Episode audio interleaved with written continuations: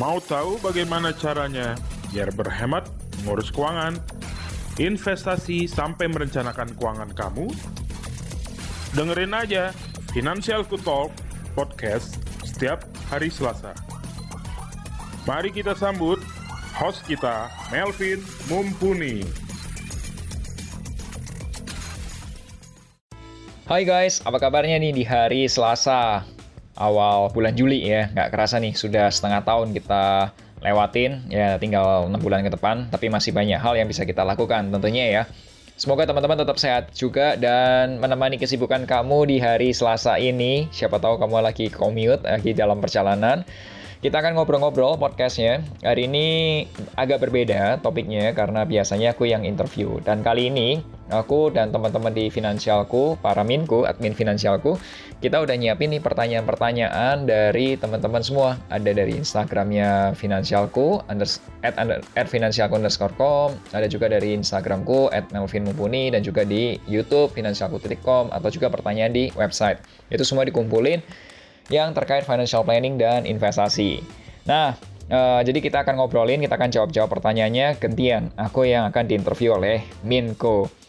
Dan karena obrolannya akan panjang, jadi salah satu sesi curhatnya kita akan hilangkan dan langsung aja ini ke pertanyaannya.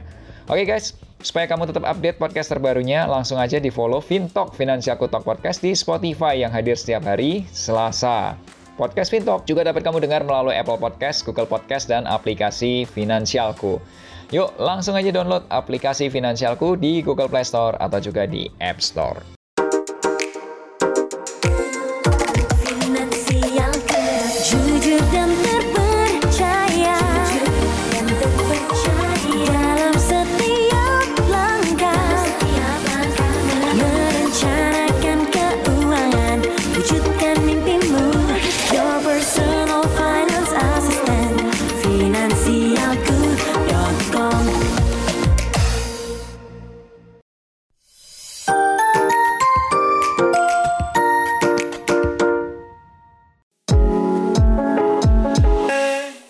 Sobat Finansialku. Wah, kali ini kita formatnya agak berbeda. Biasanya kalau podcast itu aku yang nanya, aku yang moderatorin. Nah, kali ini kita punya format yang berbeda karena kemarin tuh banyak pertanyaan yang sudah dirangkum sama Minku. Minku itu admin Instagramnya Financial underscore dan juga yang masuk ke Instagram pribadiku di Melvin underscore Mumpuni. Kali ini bahas tentang financial planning dan investasi. So, dear Afdo, langsung aja aku kenalin salah satu minku dari Finansialku, namanya Ciki. Halo Ciki. Halo Pak Melvin, ketemu kembali di podcast Finansialku. Ya, ya, kali ini kebalikan nih. Uh, biasanya aku yang nanya, sekarang gantian aku yang ditanya nih. Kita kita udah rangkum pertanyaan apa aja nih? Ada pertanyaan menarik, ada delapan, sekitar delapan itu menarik banget. Ada yang soal keuangan, investasi. Nah, ini uh, Minku juga penasaran banget soal jawabannya. Jadi mungkin kita bisa langsung ke pertanyaan pertama, Pak Melvin. Boleh, yuk, yuk. Oke, pertanyaan pertama dari Sobat Finansialku. Pak Melvin, saya suka insecure membaca postingan Bapak di Instagram atau juga finansialku underscore com. Kenapa sih selalu bahas-bahas hal keuangan yang bikin insecure? Wah, ternyata banyak yang insecure nih. Ciki, ini kayaknya nggak usah yang baca ya, yang bikin aja kadang-kadang insecure ya. oh, minku yang yang yang riset kontennya, yang bikin kontennya itu kayaknya juga ikutan insecure gitu. ya jadi uh, sebenarnya gini sih uh, teman-teman sama Ciki ya. Ini juga terjadi juga di tempatku juga gitu. Jadi uh, mamiku kemarin lihat salah satu postingan di Instagramku aku cerita tentang uh, jangan PHP-in anak gitu. Kalau anak disuruh belajar waktu kecil supaya jadi dokter ya orang tuanya harus harus nyiapin uangnya. Jangan sampai anaknya sudah bisa mau masuk sekolah, mau masuk kedokteran, tapi uangnya nggak ada gitu. Intinya gitu. Nah, mamiku bilang kayak, Vin, itu kalimat itu tuh kayak ini banget nih, nggak nyaman gitu buat orang tua. Meskipun di keluarga kita itu tidak ada yang tidak ada yang bercita-cita ingin jadi dokter gitu, karena kita pengennya cita-citanya jadi insinyur zaman dulu atau sarjana teknik gitu. Nah, tapi satu hal yang aku bilang ke mamiku juga, di tempatnya finansialku itu tujuannya adalah bikin orang melek. Kalau misal itu nggak nggak nggak nggak relate atau nggak sesuai dengan kenyataannya, orang nggak melek karena tidak tidak tidak apa ya tidak nyata, tidak di dekat gitu. Nah, kemudian kedua di finansialku itu atau di tempat Instagramku sendiri biasanya kita juga kasih solusi. Jadi bikin melek karena kita ada kasih solusi. Jadi supaya apa? Supaya orang itu uh, apa bisa bisa bisa ini bisa tahu oh ini solusinya gini dan lain sebagainya gitu. Nah gitu sih Ciki. Jadi kalau buat teman-teman kalau merasa insecure itu wajar karena memang itu konten-konten kita di finansialku maupun di kontenku itu adalah konten yang berdasarkan real cases. Jadi kasus-kasus nyata yang kita angkat dan itu tuh kadang-kadang ketika menghadapi kasus-kasus nyata itu tuh karena dekat dengan kita jadi kita itu merasa insecure saja sih. Tapi itu wajar. Nah, justru justru yang yang penting itu di bagian-bagian akhirnya. So solusinya apa? Nah itu yang kita sajikan sih. Gitu Ciki. Kemarin juga aku lihat di komen-komennya kan jadi banyak yang curhat juga ya Pak Melvin. Jadi kan berarti kasus ini tuh nyata terjadi gitu. Buktinya banyak ya akhirnya. Akhirnya dia cerita gitu bahwa juga merasakan di posisi yang sama gitu. Bener bener ya dari situlah kita baru belajar kan. Kalau kita belajar dari kesalahan kita itu ya oke, okay, baiklah, good. Tapi kalau misal kita belajar dari kesalahan orang lain atau mungkin pengalaman orang lain itu lebih wise lah gitu. Oke, lanjut ke pertanyaan kedua. Ini sering banget sih ditanyain sama sobat finansialku nih, Pak Melvin. Uh. Uh, kemarin banyak saham yang harganya turun. Nah, ini apakah waktunya jual atau beli lagi gitu? Pada galau nih sobat finansialku? Kalau kalau menurutku jawabannya singkatnya adalah tergantung sahamnya atau tergantung investasi apa yang kamu beli. Jawabannya itu. Okay. Jadi uh, penjelasannya gini. Aku ngomong yang lebih gampang dulu aja mungkin ya, selain saham gitu ya. Misal uh, kayak investasi emas nih. Ini tuh ini, ini obrolanku sama kemarin sama Mas Fardi uh, Ciki waktu ketemu. Jadi aku nanya, di waktu tahun 2020 itu kan kita pernah lihat harga emas itu tuh di harga satu jutaan rupiah per gram kan, Sigi kan.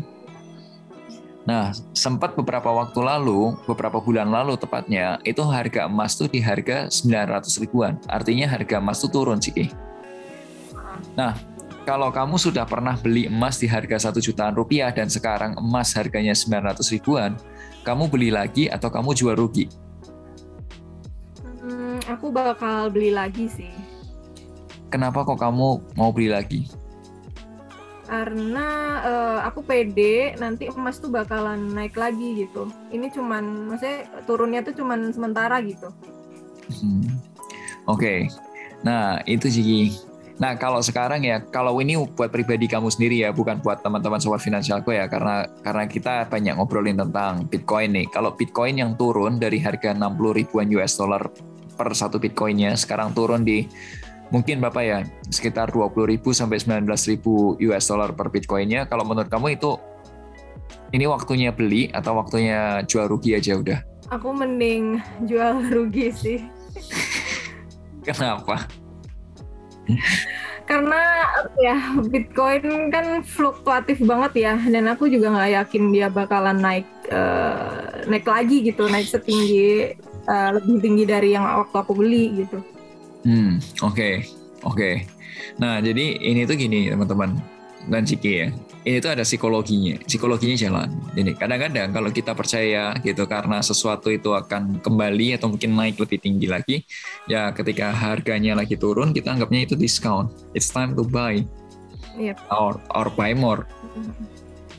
Ya karena karena kita percaya kalau harganya itu akan naik lagi. Nah tapi kalau misal kita nggak pede, karena satu lain alasan kita nggak percaya dengan fakta tersebut atau dengan kondisi tersebut, ya kita akan lebih merasa kayak ya udah deh amanin dulu deh, mendingan di cut loss gitu. Itu kalau orang berinvestasi ya, bukan berarti teman-teman aku menyarankan, bukan berarti diskusi ini menyarankan kamu cut loss Bitcoin bukan, tapi aku mau kasih tahu kalau kita pede dengan produk yang kita pegang, investasi yang kita pegang, dan kita punya view yang atau kita punya sudut pandang itu jangkanya itu bukan jangkanya pendek tapi jangkanya lebih panjang. Lebih dari setahun atau mungkin uh, lebih dari lima tahun gitu. Ya nggak apa-apa. Kalau misal harganya lagi diskon it's time to buy gitu. Nah, begitu juga saham. Contoh nih ya, kemarin tuh saham Bank BCA, itu kita sebut aja lah ya, merek itu salah satu uh, emiten yang menggerakkan IHSG gitu, karena itu market cap-nya gede.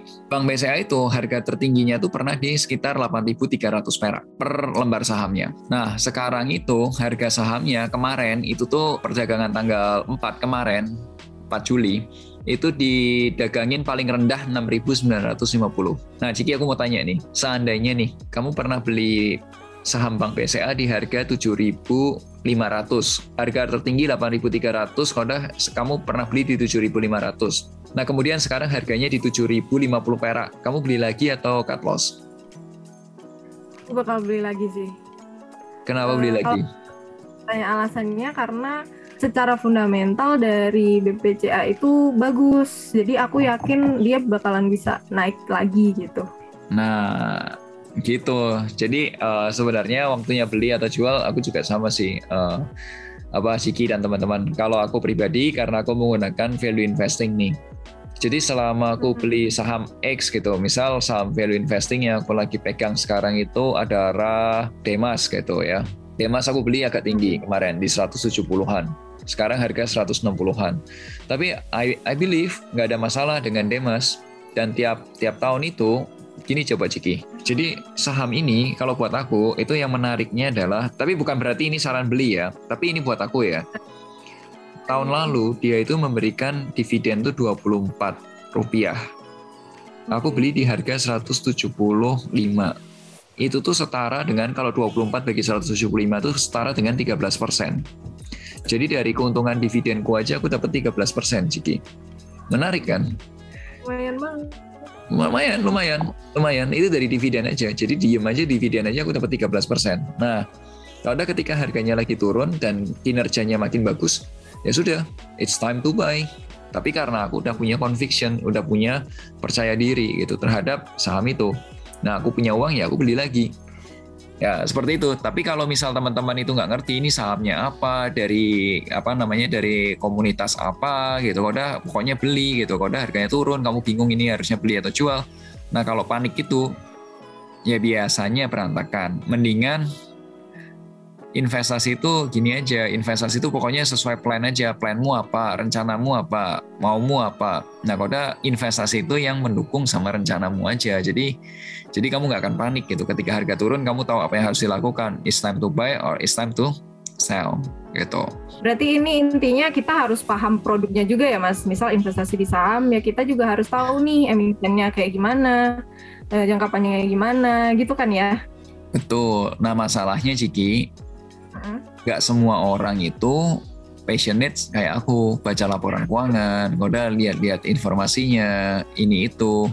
Nggak semua orang begitu. Misal nih kayak kamu gitu, aku yakin ya kamu nggak akan mau tuh baca laporan keuangan deh mas. Iya, iya, iya. Aku lebih suka yang udah dirangkum sih mas. ya kalau kalau di tempatnya finansialku tanya ya udah kita langsung jawab di grup utama atau di grup T apa full team gitu kan. Tanya ya kita jawab aja gitu kan kasih tahu nih yang udah udah ngerti gitu. Tapi kan nggak semua orang bisa begitu gitu karena uh, jadi kalau di tempat kita teman-teman tuh ada full team full team tuh seluruh yang kerja atau yang yang yang bekerja di finansialku tuh jadi satu tim di Telegram. Nah itu mau ngobrolin apa aja pun mau ngobrolin kerjaan atau ngobrolin tentang saham atau apa pun boleh gitu. Ya kalau kalau itu apa ya itu bisa aja nanya gitu bisa DM juga. Tapi kalau orang-orang kan nggak semuanya jadi harus jadi ekonom gitu nggak nggak harus jadi analis saham juga kan sebenarnya kan. Ya konsultasi aja gitu ya. Kalau misalnya ada yang apa bingung-bingung atau gimana kan bisa langsung chat aja ke Pak Melvin di aplikasi finansial aku. Ya kalau nggak kalau nggak langsung DM kamu aja konsul aja. Oh ya betul DM DM finansialku com juga bisa mau konsultasi yang lebih privat juga bisa gitu. Hmm. Kita lanjut di pertanyaan ketiga ya Pak Melvin. Oke. Okay. Uh, eh, ini menarik nih pertanyaan untuk beberapa uh, yang apa mau menikah atau yang punya pasangan. Ini sering banget ditanya ini. Kapankah saat yang paling tepat untuk memulai membicarakan perencanaan keuangan bersama pasangan? Gimana nih Pak Melvin? Ciki ini uh, agak susah ya pertanyaannya buat aku sekarang gitu karena aku masih single sekarang ini. Jadi Tapi kalau misal seandainya uh, sudah punya pasangan dan memang berniat untuk uh, menikah gitu ya, aku kayak merasa kayak akan ngobrolin ini pas waktu sebelum sebelum menikah sih sebenarnya mulai ngobrolin jadi gini Ciki kalau di tempat di tempat uh, agamaku gitu ya hmm? ketika seseorang mau nikah itu tuh itu tuh bukan cuma dua orang tinggal di rumah yang bersama gitu. Bukan dua orang having sex gitu bukan. Tapi itu tuh adalah menyatukan dua insan dua orang beneran dua orang itu jadi satu gitu. Jadi uh, apa yang dia mau visinya si cowoknya visi visinya si ceweknya mau ngapain itu disatuin. Misal si cowoknya pengennya apa misal cowoknya pengennya punya rumah yang bentuknya gini koda misal rumah yang dua lantai koda punya garasi dua gitu koda punya ini punya itu. Itu kan visi gitu apa yang mau mau diwujudin gitu. Nah si yang perempuan mau apa nih? Misal mau liburan pengennya liburan liburannya pergi ke Eropa gitu pengen ke negara A atau negara B gitu. Nah kalau kemudian tuh kita ya duduk bareng kita ngobrol yuk kita wujudin nih mimpi-mimpinya kita gitu. Jadi uh, kita kan hidup baru nih, apa namanya? Uh, selamat menempuh hidup baru kan ya, akan hidup baru gitu. Nah, kita hidup baru, setelah hidup baru ini kita mau ngapain nih? Yuk kita mulai nih adventures-nya kita, petualangannya kita, ceritanya kita itu uh, mulai wujudin satu-satu gimana caranya apakah cukup dengan aku kerja sekarang aku bisa wujudin itu semua atau butuh bantuan pasanganku juga bekerja. Terus koda ketika uangnya sudah ada dari kerja, butuh di plan. Misal, koda kita butuh sama-sama investasi, kita enjoy sama-sama prosesnya, kita nikmati sama-sama mimpinya. Ya menurutku, ya menurutku itu yang akan aku lakukan sih. Oke. ya even even kalau misal ternyata, uh, misal nih aku pengennya punya anak gitu, punya anak uh, satu atau maksimal dua gitu. Misal uh, pasanganku nggak mau punya anak atau child free gitu, ya kita akan ngobrol.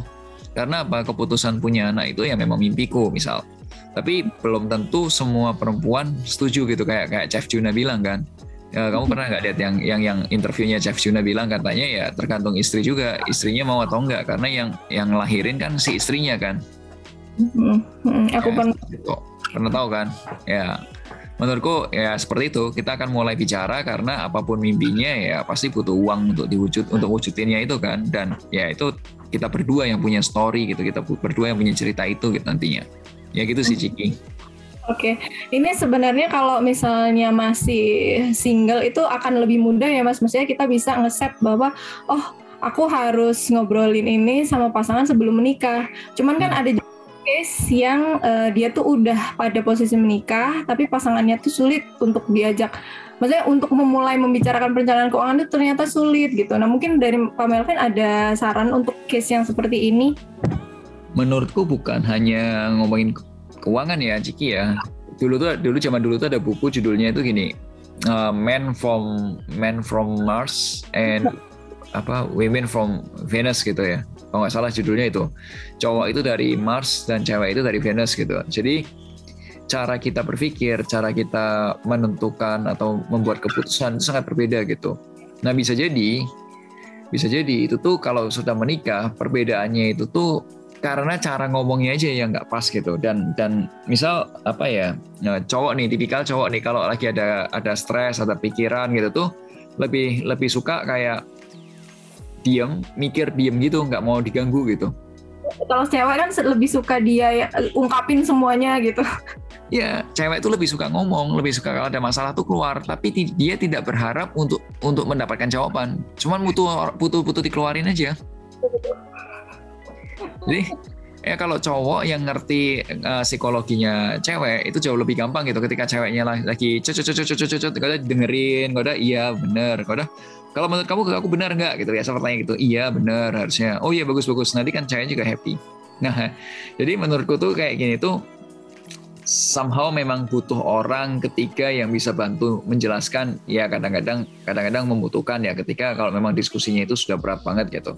Tapi hmm. paling enggak kalau menurutku sih uh, ya kalau kita tahu gitu cara berpikir pasangan kita kita tahu caranya berkomunikasinya sebenarnya itu uh, bisa mulai direncanain sih karena kayak gini, uh, Ciki, salah satu nih ya, yang aku lihat nih, banyak ibu-ibu atau perempuan yang sudah menikah begini, kalau sama suaminya. Kalau suaminya itu nggak ngebantuin kerjaan, misal kerjaan rumah gitu, istrinya tuh cutek gitu, apa ngambek gitu, Ciki. Tapi kalau misal cowoknya itu bantuin dan Hmm. kelihatan salah atau kelihatan tidak sesuai dengan yang diharapkan yang si perempuannya itu, ngambek juga. Serba salah ya jadinya. Iya, kamu kayak ketawa kayaknya pernah pernah merasakan juga gitu ya. Kayak ya? Iya. terjadi gitu mas. jadi jadi eh, ya perlu perlu ini perlu sebenarnya ya perlu ngobrol ya kayak gitu ya dan dan menurutku sih it's fine ya eh, kalau sekarang pun mungkin zaman dulu mungkin ya karena ilmu perencanaan keuangan itu belum se, se- se- seperti sekarang. Dan sekarang baru tahu ya nggak apa-apa mulai aja. Mulai Hmm. aja. Karena menurutku kalau itu pun yang aku alamin ya itu pun yang aku jalankan gitu.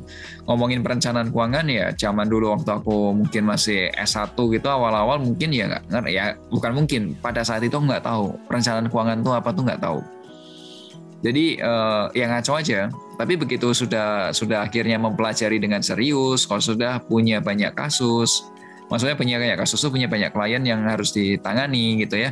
Ya finally jadi kita ngerti punya sudut pandang yang berbeda gitu.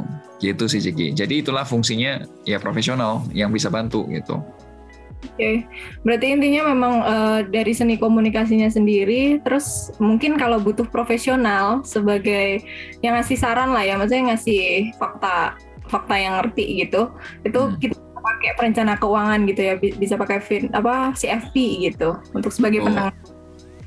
Oke, ini semoga menjawab ya untuk sobat finansialku yang lagi eh, bingung gitu ngobrol sama pasangan.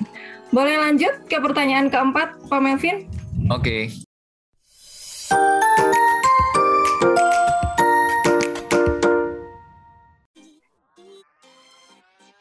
Oke, kita masuk ke pertanyaan keempat nih. Ada pertanyaan, eh, Kak, sebenarnya apa sih yang bisa dilakukan perencana keuangan yang tidak bisa saya lakukan atau pelajari sendiri? Oke, ini gimana Pak Melvin? ini pertanyaannya sombong ya kayaknya ya. Congkak ya. Lakuin sendiri gitu, Mas. Emang lu bisa apa sih? Gue bisa kok kayaknya.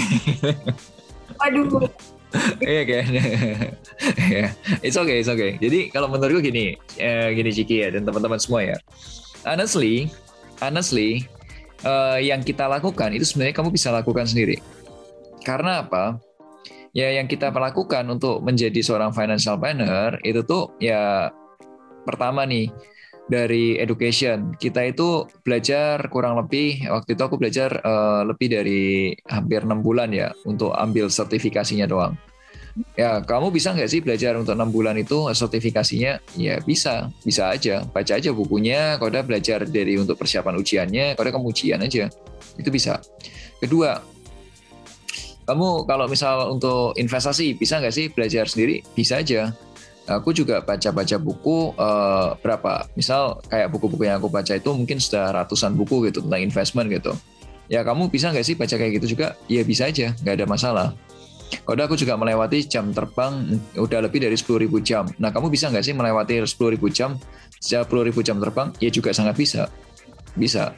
Terus kadang kalau misal eh, kayak aku bisa tahu eh, jam terbangnya juga dari menangani udah kalau di financial check up yang di aplikasi finansialku tuh sudah satuannya udah ribuan, udah ribuan pengguna, udah ribuan klien gitu ya, yang aku tanganin sendiri gitu.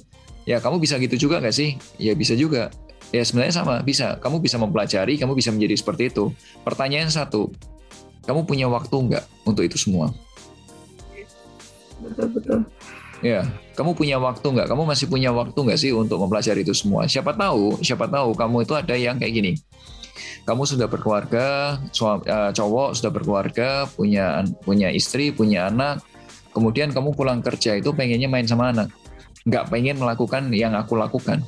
Belajar ini, belajar itu, memahami itu, memahami ini.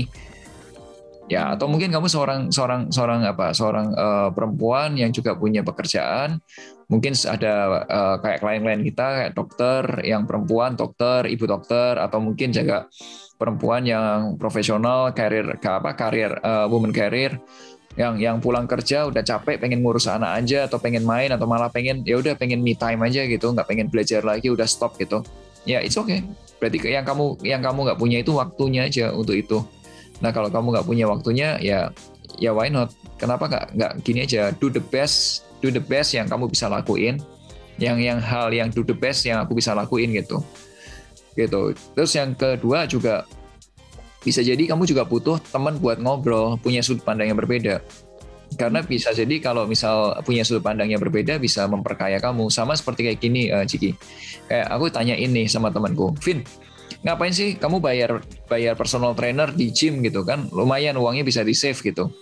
Ya buat aku satu, uh, aku butuh butuh PT itu untuk uh, sparring partner. Jadi kasih sudut pandang yang berbeda. Apalagi kalau misal gerakanku sudah mulai salah. Dulu aku butuh dia untuk bantuin aku kenalin alat-alat. Uh, alat -alat dulu awal-awal program latihan dan lain sebagainya. Tapi sekarang aku butuh apa untuk untuk untuk sparring partner. Jadi jangan sampai ketiban ketiban besi, nggak ada kejatuhan besi atau mungkin aku bisa naikin uh, angkatanku yang tadinya misal ngangkat 30 kilo sekarang sudah jadi 50 kilo, 50 kilo nanti tembus ke 70 kilo dan seterusnya gitu. Ya itu itu itu fungsinya partner gitu. Fungsinya profesional yang bantuin aku sih. Ya kalau menurutku itu ya. Jadi kalau ditanya apa yang bisa dilakukan perencana keuangan yang tidak bisa saya lakukan? Tidak ada. Yang yang hmm. pertanyaanku justru kamu punya waktunya nggak untuk melakukan itu semua? Yes, yes, yes. Waktu emang penting sih, Mas. Maksudnya kita sebenarnya membeli membeli dalam tanda petik ngobrol dengan financial planner itu kan dari waktunya dia kan, maksudnya menggeluti ini lama gitu. Daripada hmm. kita yang nyemput jadi mending uh, kita bisa buat uh, quality quality time dengan keluarga misalnya yang udah berkeluarga gitu-gitu.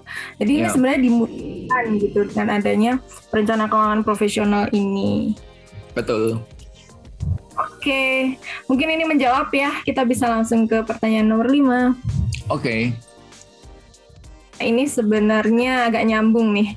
Kenapa saya harus bayar jasa perencana keuangan, sedangkan banyak orang-orang di industri asuransi, perbankan, sekuritas yang memberikan secara cuma-cuma atau gratis? Gimana nih Mas Melvin? agak susah ya. Uh, itu pertanyaan itu juga sama sih. Misal kamu sakit gitu, mau, mau sehat, kenapa kamu harus pergi ke dokter gitu? Kenapa nggak kamu lihat aja di Google gitu? Udah. Ya kalau ada misal nih misal nih kemarin nih ya covid nih misal. Oh, tiba-tiba kamu batuk kan batuk dan demam gitu ya kan? Kalau kamu langsung cari di Google kan. Ciri-ciri covid gitu kalau udah? Kalau ada tulisan tuh uh, Ciki demam, suhu tinggi di atas 37,5 derajat Celcius atau di atas 38 derajat Celcius. Kalau kamu ambil termometer, oh iya bener, uh, di atas 38. Batuk-batuk, oh iya gue merasa batuk-batuk gitu. Udah kayak uh, nafsu makan berkurang. Oh iya benar nafsu makan berkurang. Udah kamu langsung kayak kayak kayak mendiagnosa pribadi gitu kayak gua ya. covid nih gitu. Padahal belum gitu kan ya. Iya, taunya tipes gara-gara banyak kerja. Bisa jadi. ya jadi kalau buat aku itu mendiagnosa sendiri itu kayak ya mungkin banyak banyak ya orang yang memberikan nasihat gitu. Tapi apakah nasihat itu dilakukan sama profesional atau enggak ya akan berbeda. Hmm. berbeda banget berbeda banget. Kalau kamu dengerin kamu dengerin nasihat apa nasihat apa nasihat apa sama dokter yang ngomong gitu itu dua hal yang berbeda gitu. Nah sama dengan hal keuangan gitu. Kenapa kalau kita memang concernnya kenapa kita apa kamu bayar ya? Karena kita uh, sebagai seorang profesional ya kita melakukan sebagai seorang profesional gitu. Bukan sebagai teman tapi sebagai profesional. Ini juga buat yang minta harga teman tidak ada harga teman karena ini harga profesional ya kita lakuin profesional aja terus kemudian ya kalau sarannya apakah sama atau berbeda dengan teman-teman di insurance perbankan sekuritas dan lain sebagainya sebenarnya gini tidak ada benar, tidak ada salah ya. Tidak ada benar, tidak salah. Karena aku pun ya juga ngobrol sama teman-teman di industri insurance, perbankan, dan sekuritas gitu. Aku pun ngobrol. Bedanya kita adalah kita secara kode etik itu tuh kode etik financial planner yang nomor satu itu adalah client first. Oke. Okay. Jadi concernnya kita tuh kita belain klien, hmm. bukan produk gitu. Jadi kita nggak ada embel-embel produk dulu gitu nggak ada. Jadi uh, kamu butuhnya apa dulu? Kamunya gitu. Bukan bukan produk apa yang kira-kira cocok buat kamu tapi kamunya kamunya tuh mau ngapain? Tujuan keuangan kamu tuh mau apa? Mimpimu mau apa? Terus produk apa atau strategi apa yang bisa bantu kamu untuk wujudin mimpi kamu? Jadi gitu. Oke. Berarti kalau hmm?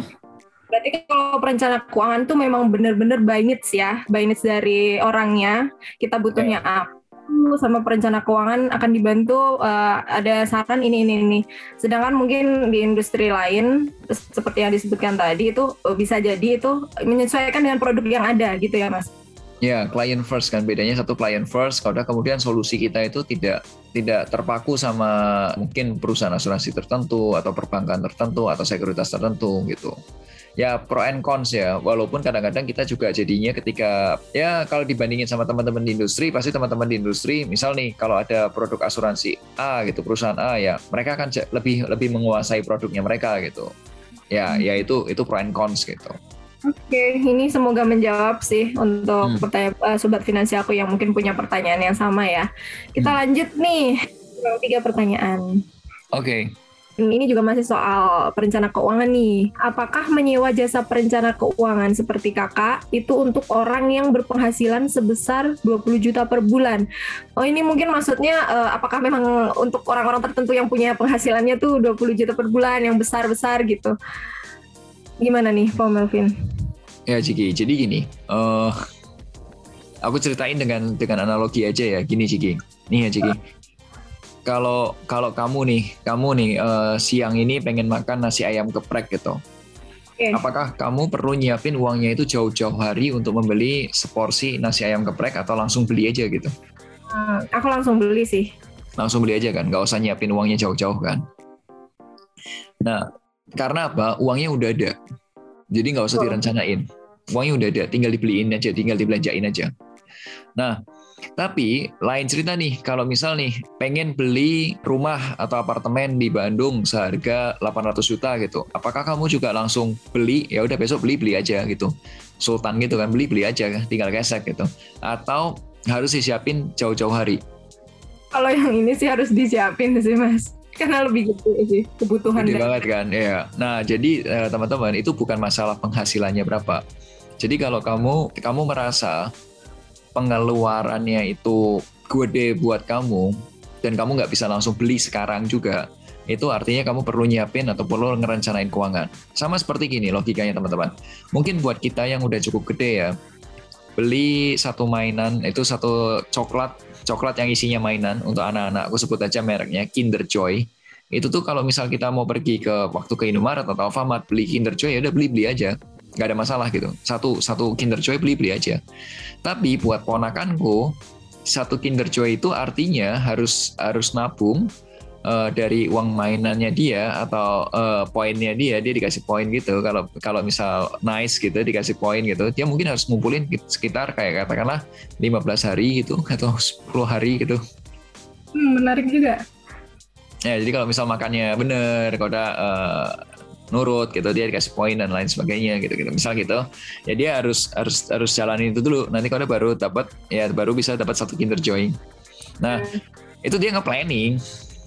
Itu hmm. dia udah mulai planning dia mulai nyiapin dia mulai satu satu satu satu aja gitu. Nah ya karena ponakanku masih kecil banget di bawah lima tahun jadi dia cuma dikasih apa namanya cuma dikasih tahu aja gitu. Kalau misal tujuh hari baik ini nanti bisa dapat satu Kinder Joy gitu. Nah Nah, itu sama seperti kita. Jadi bukan masalah uangmu berapa, bukan penghasilanmu berapa, tapi uh, kamu punya apakah kalau kamu punya mimpi dan mimpinya itu belum bisa dibeli tunai sekarang ini dan kamu harus kamu harus nyiapin uangnya jauh-jauh hari, itulah fungsinya financial planning. Nah, kalau orang kaya ya, orang kaya nih punya katakanlah punya uang sampai berapa? 20 miliar gitu. Kalau besok pengen beli apartemen yang harga 800 juta, itu nggak usah di planning. Udah tinggal beli aja, tinggal bayar aja. Ya mereka nggak butuh financial planning. Udah tinggal tinggal aja. Oke okay, berapa? Uh, dia punya uang 20 miliar gitu. Misal udah harga apartemen 800 juta beli ya. Ya udah beli kesek aja seret beli. Hmm. nggak usah di planning tapi kalau buat kita 800 juta ya itu perlu di planning nggak bisa buru-buru. Yes. bahkan udah di planning pun masih pakai kredit KPR ya kan? Mm Ya, yeah, that's the reality. Itu bedanya. Jadi kalau buat buat aku sebenarnya mau income uh, 10 juta, 15 juta, 20 juta, 30 juta dan seterusnya selama kamu punya rencana jangka panjang yang memang harus disiapin termasuk pensiunmu dan lain sebagainya itu, pendidikan anak, pensiun dan lain sebagainya itu ya perlu direncanain. Nah, terus worth it atau enggak? Ya udah, kamu kamu kamu bandingin aja. Misal nih, kamu pengen pengen nyiapin, uh, pengen beli rumah, nyiapin dana pendidikan, mungkin perjalanan ibadah haji sama pensiun. Nah sekarang gini harga harga konsultasi kita deh teman-teman harga konsultasi kita itu satu setengah juta untuk dua jam ya masih segitu kan ya Ciki ya? Ya masih satu setengah sampai dua juta kan. Kalau yang pada perencanaan keuangan pada umumnya satu setengah juta kan ya Ciki ya. Nah, untuk yang investasi harganya lebih 1,8 lagi promo kan itu lagi promo ya promonya tapi kan bentar doang nih ntar lagi habis nah tapi ini teman-teman apa namanya kalau misal misal kamu misalnya harga bayar lah harga satu setengah juta Nah, dengan satu setengah juta itu kamu sudah bisa mulai tahu nih gimana caranya wujudin mimpimu yang akan datang. Gak usah yang, ya gak usah yang semua mimpi lah. Paling nggak yang paling dekat di depan mata. Misal pengen beli rumah gitu, dengan harga satu setengah juta, kalau udah kamu bisa dibantu untuk bisa segitu, worth it nggak? Ya kalau worth it ya buy. Ya. Hmm.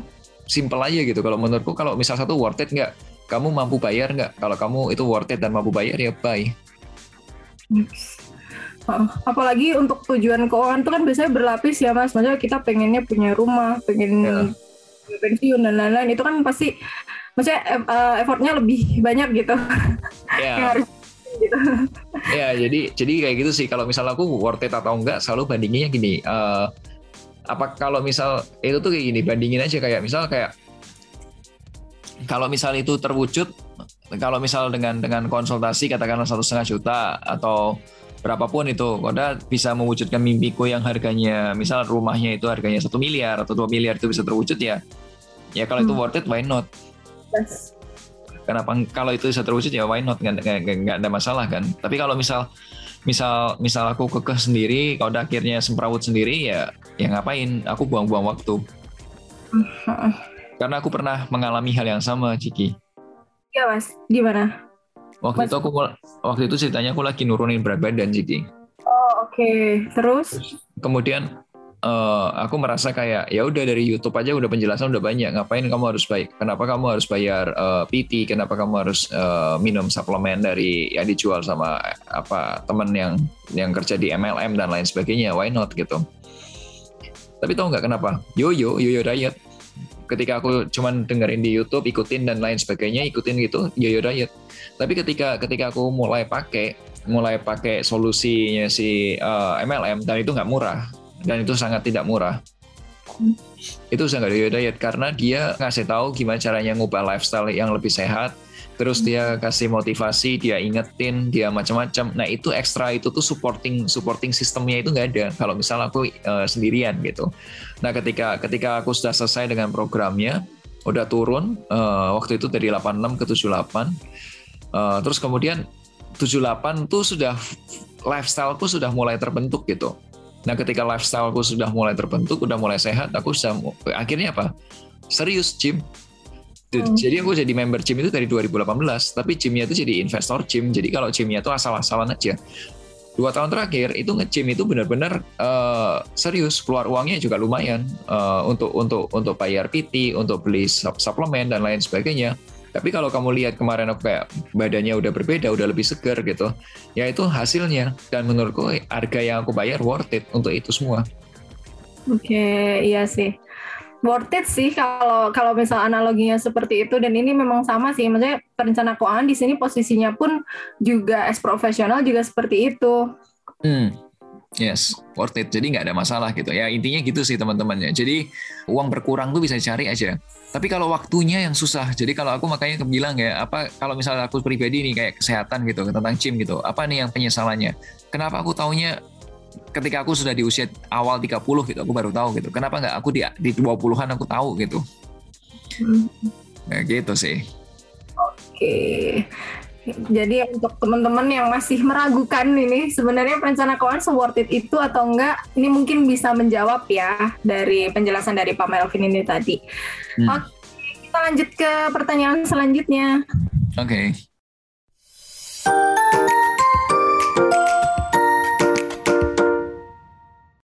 ini masih soal perencana keuangan. Ini masih pada kipu-kipu nih soal financial planner. Bagaimana cara kerja perencana keuangan? Apakah keuangan saya akan dikontrol sampai detail-detail? Ini kayaknya takut nih kalau misalnya sampai sampai mendetail banget nih dikontrol. Gimana nih Pak Melvin? Nah, ini ini gini, uh. Aku juga ngikutin ini sama seperti orang diet. Aku mempelajari diet juga karena itu aku pakai buat aku pribadi. Aku ngobrol sama pitiku, pitiku bilang kalau misal kamu dietmu benar, kamu itu tidak akan tersiksa menjalaninya.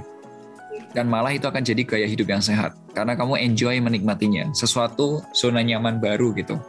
Walaupun zona nyamanku misal nih ya, misal dulu jam 3 sore itu ada ngopi. Ngopinya tuh kopi susu kalau udah jam 4 itu mungkin sambil ngopi susu ketika kasih gorengan gitu ya kan hmm. makan gorengan terus kalau saya uh, sore pulang pulang kantor jam 5 atau jam 6 itu tuh ada makan sore atau makan malam. Hmm. ya itu kan lifestyle lama gitu. Itu zona nyaman. Ya karena dari kecilnya begitu. Zona nyaman aja dari mungkin dari bukan dari kecil ya dari kuliah lah. Dari kuliah tuh ada ada gorengan kalau ada ada mungkin juga karena waktu itu di apa namanya kalau misal makan makan siang ada gorengan atau kerupuk sore ada gorengan kalau ada uh, so, malam ada ini. Nah itu tuh style itu zona nyaman gitu. Nah ketika itu kita berpindah dari zona nyaman yang seperti itu ke misal nih kalau sekarang aku lagi mencoba one meal a day atau makan sekali kenyang gitu karena itu kayak puasanya orang Katolik gitu makan sekali kenyang gitu. Nah one meal a day gitu itu itu itu susah karena nggak nyaman karena merubah habit. Tapi ketika habitnya itu sudah terbentuk lagi, udah udah one meal a day itu menjadi satu satu satu habit lagi, itu akan jadi zona nyaman baru lagi, Ciki. Iya. Hmm.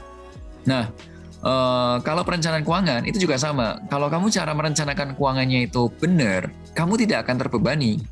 Hmm. Mungkin proses menuju yang barunya itu kamu merasa berat. Tapi ketika ketika ketika kamu sudah enjoy dengan yang barunya itu dengan sistem yang baru, kamu akan lebih masuk kamu akan masuk ke zona nyaman baru lagi. Nah, apakah sampai detail-detail-detail gitu? Ya tergantung case. Kalau memang masalahnya itu di pengeluaran, misal nih penghasilannya udah gede banget tapi pengeluarannya gede banget jadinya nggak nggak ada surplus gitu. Ya berarti masalahnya harus dibenerin pengeluaran kamu cash flow kamu yang harus dibenerin pengeluarannya dicek anggarannya cek. Tapi kalau misalnya gini udah hidup hidupnya udah irit banget tapi nggak surplus surplus karena penghasilannya kecil itu nggak usah detail-detailnya itu langsung aja kasih tahu cari tahu atau cari cara gimana caranya nambah penghasilan. Nah kalau kalau penghasilannya gede pengeluarannya kecil tapi nggak nggak surplus surplus cek oh ternyata utangnya gede cicilannya gedean. Ya udah kita bener ini cicilannya. Kita kita akan detailin nih cicilannya apa nih yang bisa dilunasin cepat apa yang harus dilakukan nih supaya utangnya beres supaya nggak nambah utang baru dan lain sebagainya. Ya jadi case by case sebenarnya jawabannya. Gitu sih Ciki. Oke, ini sebenarnya berarti lebih ke mungkin awalnya agak susah ya Mas, karena kan kita ngubah habit ya. Oke, ini di pertanyaan terakhir juga masih soal perencanaan keuangan, konsultasi keuangan. Kak, berapakah minimal penghasilan untuk bisa berkonsultasi keuangan? Karena teman saya bilang harus jadi orang kaya nih untuk bisa merencanakan keuangan. Iya, ada yang salah info nih kayaknya, Mas. Gimana?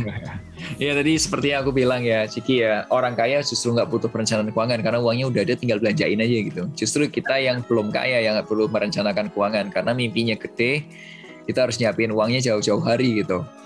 Nah tapi kalau mengenai penghasilan berapa ya kira-kira aja lah ya e, karena aku nggak nggak nggak nggak ini ya nggak nggak bisa mematok gitu yang konsultasi sama aku minimal income berapa gitu nggak ada kita nggak ada nggak ada kayak gitu nggak ada Cuma kalau misal kamu tanya harga kita konsultasi berapa, jadi harga konsultasi kita itu startnya itu dari satu setengah juta rupiah untuk dua jam. Itu startnya dari situ. Nah, kalau ada beberapa itu itu kalau ngomongin perencanaan keuangan pada umumnya. Nah, tapi kalau khusus dana dana pendidikan, dana uh, pensiun, kalau ada review investasi kamu, bisa jadi kamu udah invest sana sini sana sini tapi bingung nih berantakan semua atau mungkin juga review asuransi kamu gitu ya. Itu harganya 2 juta untuk dua jam pertemuan maksimal dua jam pertemuan. Nah uh, ya kira-kira aja itu itu uh, dengan penghasilan kamu dengan masalah yang kamu hadapi ya kamu hitung kamu kamu masih bisa nggak bayar itu? Terus kemudian setelah bayar itu kamu uh, masalah itu selesai kamu worth it nggak sih gitu? Kamu bisa tidur nyenyak nggak gitu? Kamu atau kamu punya jalan berikutnya nggak? Kalau misalnya itu worth it ya why not? Ya hmm. kalau kalau masalah income sih uh, relatif ya tapi itu kalau itu harganya kita seperti itu. Atau ya itu tadi yang dibilang Ciki mumpung sekarang masih ada promo ya ya manfaatin aja promonya. Berapa sih Ci promo kita Jadi promonya ini kan uh, sama semingguan ini. Nah itu untuk perencana keuangan itu dari satu setengah juta itu jadi 1,3. Nah untuk yang perencanaan investasi itu dari 2 juta menjadi 1,8 juta. Gitu. Oke itu uh, apa uh, sampai tanggal berapa sih? Untuk tanggalnya ini sampai tanggal uh, besok nih. Mepet banget ya sampai tanggal 6 Juli aja. Jadi untuk teman-teman yang dengerin podcast ini tuh secara, apa secara tidak langsung mendapatkan informasi yang sangat bermanfaat nih. Ada potongan nih. Lumayan okay. banget. Karena finansialku kan jarang ya kita kasih potongan untuk konsultasi keuangan. Ya jarang jarang. Jadi ya udah teman-teman tuh manfaatin aja. Caranya ya udah kamu DM aja tuh Mingo at financial underscore com bilang aja dari podcast gitu podcast Fintalk ya atau juga boleh DM ke aku at melvin uh, underscore mumpuni biar biar cepet biar gampang. Oke? Okay? oke okay, kalau kayak gitu uh, pertanyaan kita masih ada lagi? Sudah habis mas. Sudah terjawab dengan semoga pertanyaan-pertanyaan ini bisa uh, me menjawab kekepoan dari sobat finansialku. Ya teman-teman, semoga bisa mewakili lah ya pertanyaan-pertanyaan ini dikumpulkan dari pertanyaan pertanyaan-pertanyaan di uh, ada IG Story, ada di email dan lain sebagainya di YouTube juga kita ada YouTube channelnya finansialku.com itu ada komen-komen juga ini kita kumpulin semua. Nah pada terjadilah 8 pertanyaan ini.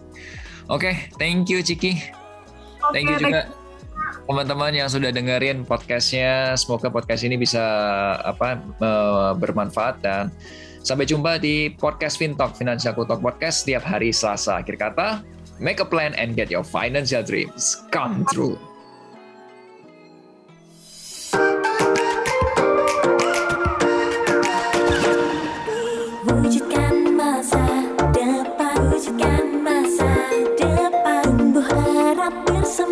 Kedua.